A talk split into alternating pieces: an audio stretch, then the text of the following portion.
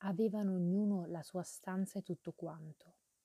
Erano tutte e due sulla settantina, e forse anche più. Però c'erano cose che li mandavano in solluchero, in modo stupido, naturalmente. So che pare cattivo dirlo, ma non lo dico in senso cattivo. Voglio dire che ci pensavo molto al vecchio Spencer, e se ci pensavi troppo, finiva che ti domandavi perché diavolo vivesse ancora. Voglio dire che era tutto piegato in due e stava super miracolo, e in classe, alla lavagna, tutte le volte che gli cadeva un pezzo di gesso, qualche ragazzo in prima fila doveva sempre alzarsi per raccoglierlo e darglielo. Per me questo è tremendo. Ma se pensavi a lui solo quel tanto, non troppo, dico, potevi farti l'idea che non se la cavava poi tanto male. Per esempio, una domenica che io e certi altri ragazzi eravamo andati a casa sua a prendere la cioccolata calda, ci fece vedere quella vecchia coperta Navajo che lui e la signora Spencer avevano comprata da un indiano a Yellowstone Park. Era chiaro che quell'acquisto mandava in solluchero il vecchio Spencer. Ecco quello che voglio dire. Prendi uno che è un vecchio bacucco come il vecchio Spencer. Comprare una coperta può mandarlo in solluchero. La sua porta era aperta, ma io bussai un pochino lo stesso, tanto per fare l'educato e così via. L'avevo anche visto, oltretutto. Stava seduto in una grande poltrona di pelle, tutto arrotolato in quella vecchia coperta che vi ho detto prima. Quando bussai mi guardò. «Chi è?» gridò. «Caulfield? Vieni, figliolo!» Gridava sempre, quando non era in classe. Certe volte dava sui nervi. Mi pentii d'essere andato nell'attimo stesso che entravo. Stava leggendo l'Atlantic Monthly e c'erano pillole e medicine dappertutto e tutto aveva l'odore delle gocce Vicks contro il raffreddore. Era un po' deprimente. Io non ho troppa simpatia per i malati, del resto. Cosa ancora più deprimente, il vecchio Spencer aveva addosso quella vecchia, tristissima, allogora vestaglia con la quale probabilmente era nato o qualcosa del genere. A me non mi va tanto di vedere i vecchi in pigiama o in vestaglia ad ogni modo. Il loro vecchio petto bitorzoluto sta sempre in mostra e le gambe dei vecchi, sulla spiaggia dappertutto sono sempre così bianche senza peli. «Salve, professore», dissi. «Ho avuto il suo biglietto, grazie mille». Mi aveva scritto quel biglietto per chiedermi di passare da lui a salutarlo prima delle vacanze, visto che non sarei tornato.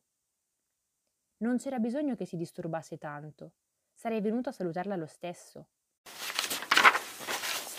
«Siediti là, figliolo», disse il vecchio Spencer. Voleva dire sul letto. Mi sedetti là. «Come va la sua influenza, professore?» «Figliolo, se mi sentissi un tantino meglio, dovrei chiamare il medico», disse il vecchio Spencer. Questo lo mise fuori combattimento. Cominciò a ridacchiare come un matto. Poi, finalmente, si riprese e disse: «Com'è che non sei giù alla partita? Credevo che la grande partita fosse oggi». Infatti, ero lì.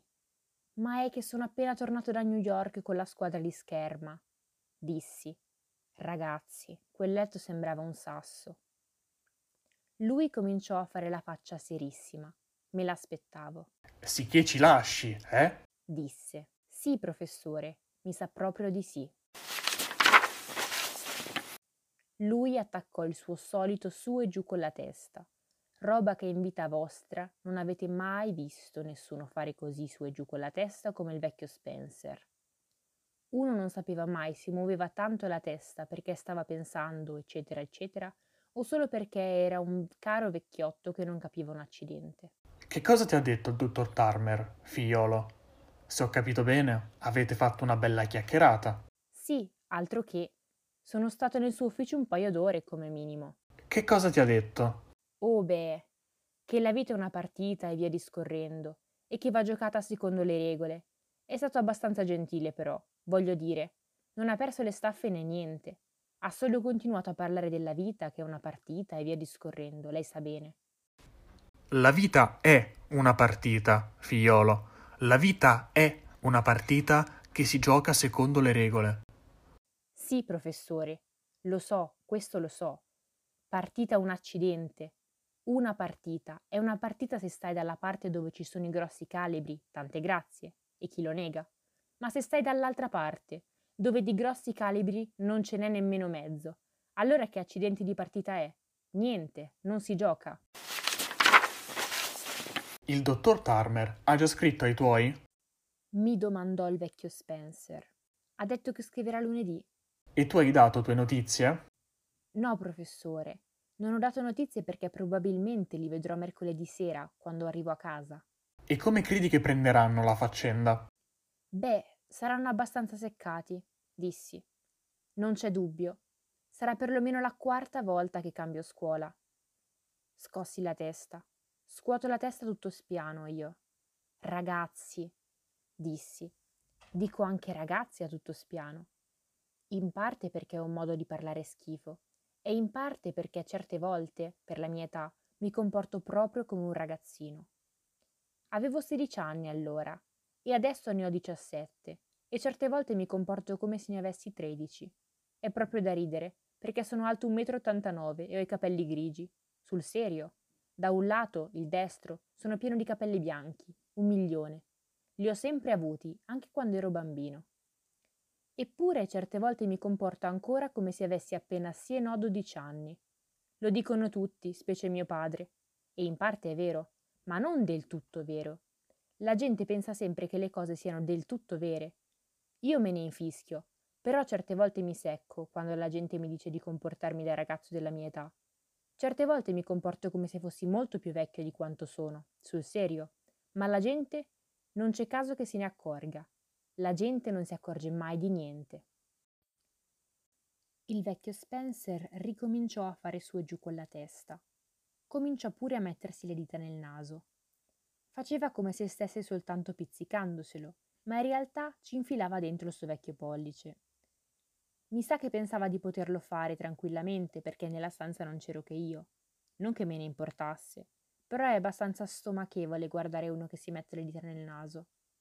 Poi lui disse: Alcune settimane fa, quando sono venuti a parlare col dottor Turner, ho avuto l'onore di conoscere il tuo papà e la tua mamma.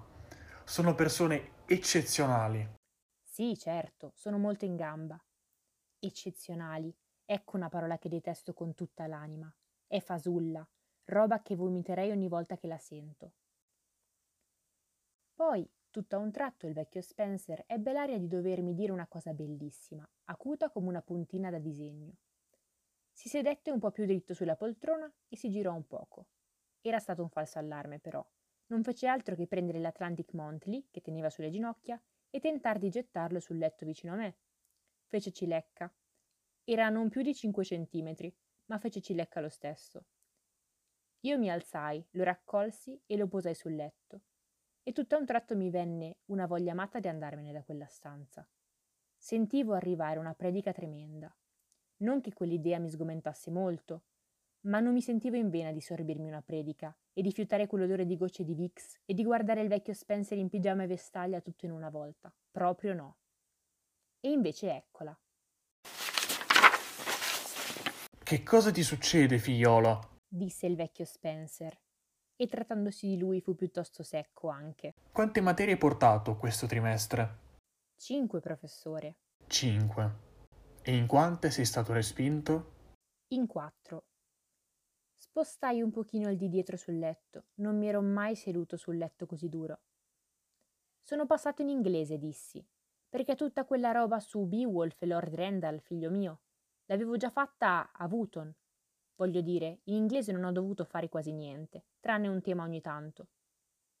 Non stava nemmeno a sentire, non stava quasi mai a sentire quando uno gli diceva qualche cosa. Io ti ho bocciato in storia per il semplice motivo che non sapevi assolutamente niente. Lo so, professore. Ragazzi, lo so benissimo. Non poteva farne a meno. Assolutamente niente. Ecco una cosa che mi fa perdere le staffe. Quando la gente dice le cose 2 volte, dopo che uno gli ha dato ragione la prima volta. Allora lui la disse 3 volte. Ma assolutamente niente! Sono quasi convinto che tu non hai aperto il libro nemmeno una volta durante tutto il trimestre. L'hai aperto? Dì la verità, figliolo. Beh, ci ho dato un'occhiata un paio di volte, gli dissi. Non volevo ferire i suoi sentimenti. Lui era fissato per la storia. Ci hai dato un'occhiata, eh? Disse. Il foglio del tuo esame sta lassù sul comò, in cima a quel mucchio. Portamelo per favore. Era un tiro schifo, ma andai a prenderlo e glielo portai. Non avevo scelta, niente. Poi tornai a sedermi su quel letto di cemento. Ragazzi, quanto rimpiangevo d'essere andato a salutarlo, non potete nemmeno immaginarvelo. Lui si mise a maneggiare il mio compito come se fosse uno stronzo, che so io. Abbiamo studiato gli egiziani dal 4 novembre al 7 dicembre, disse. Per il tema facoltativo, sei stato tu stesso a scegliere questo argomento. Ti interessa di sapere che cosa sei riuscito a dire? No, professore, non molto, dissi. Ma lui lo lesse lo stesso. Non puoi fermare un professore quando vuol fare una cosa. La fa e basta.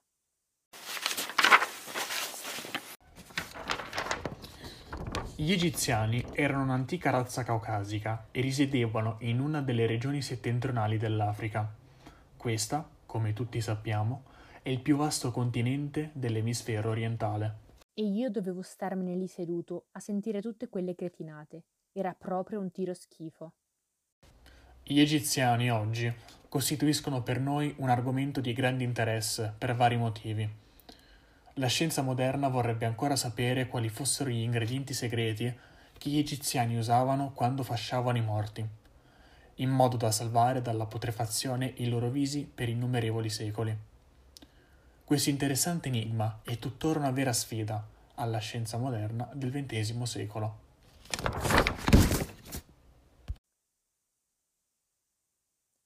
Smise di leggere e posò il mio compito. Stavo cominciando a provare per lui una specie di odio. Il tuo saggio, chiamiamolo così, finisce qua, disse con quel tono molto sarcastico. Chi l'avrebbe mai pensato che un uomo così vecchio potesse essere tanto sarcastico e così via, disse. Hai aggiunto una piccola nota in fondo alla pagina. Lo so, dissi io. Lo dissi molto in fretta perché volevo fermarlo, prima che si mettesse a leggere forte anche quella. Ma bravo chi lo fermava, era partito in quarta. Egregio professor Spencer, lesse ad alta voce. Questo è tutto quello che so sugli egiziani. A quanto sembra non riesco a provare un grande interesse per loro, benché le sue lezioni siano molto interessanti. Non ho niente da obiettare se mi boccia, perché tanto sarò bocciato in tutto fuorché in inglese. Con i miei ossequi, Holden Caulfield. Poi posò il mio maledetto compito e mi guardò come se mi avesse clamorosamente battuto a ping pong, o che so io. Credo che non gli perdonerò mai di avermi letto quelle cretinate ad alta voce. Se a scriverle fosse stato lui, io non gliele avrei mica lette ad alta voce, neanche per sogno. Tanto per cominciare, io quella dannata nota l'avevo scritta soltanto perché l'idea di bocciarmi non lo facesse restare troppo male. Figliolo, mi biasimi se ti ho bocciato? Ma no, professore, no davvero. Avrei dato non so che cosa perché la smettesse di chiamarmi tutto il tempo figliolo. Ormai che aveva finito col mio compito, cercò di gettarlo sul letto. Ma fece cilecca anche stavolta, naturalmente. Dovetti alzarmi di nuovo, raccoglierlo e posarlo sopra l'Atlantic Monthly. Una bella secatura quella ginnastica ogni 2 minuti. Come ti saresti regolato tu al posto mio? Disse. Sii sincero, figliolo. Beh, era chiaro che in realtà l'idea di avermi bocciato lo faceva sentire un verme. Sicché per un poco mi misi a sparar balle. Gli dissi che era un autentico lavativo, eccetera, eccetera. Gli dissi che se fossi stato al suo posto avrei fatto esattamente la stessa cosa e che la maggior parte della gente non valuta quanto sia duro fare il professore, eccetera, eccetera. Le solite balle. La cosa buffa, però, è che mentre continuavo a raccontar balle, pensavo a tutt'altro. Io abito a New York e pensavo al laghetto di Central Park, vicino a Central Park South.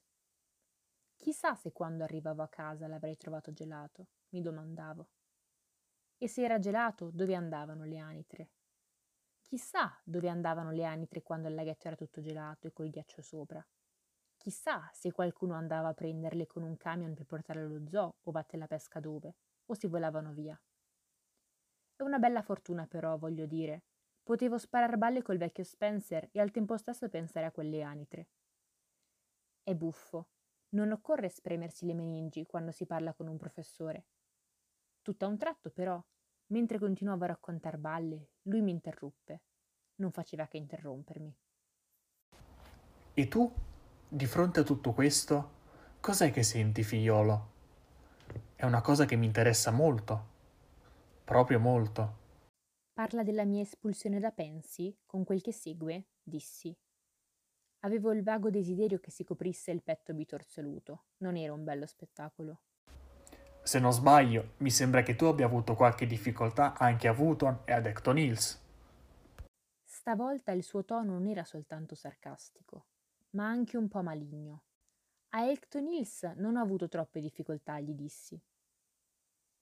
Non sono stato proprio espulso né niente, me ne sono andato io, in un certo senso. Perché? Se non sono indiscreto. Perché? Oh beh, è una storia lunga, professore. Voglio dire che è un po' complicata. Non me la sentivo di rivangare tutta quella faccenda con lui. Tanto non l'avrebbe capita. Non era proprio pane per i suoi denti. Uno dei principali motivi per cui gli avevo lasciato Elkton Hills è che c'era pieno così di palloni gonfiati. Ecco tutto. Arrivavano a frotte da ogni parte. C'era quel preside, per esempio, il signor Haas, che era il pallone gonfiato più bastardo che avessi mai conosciuto in vita mia.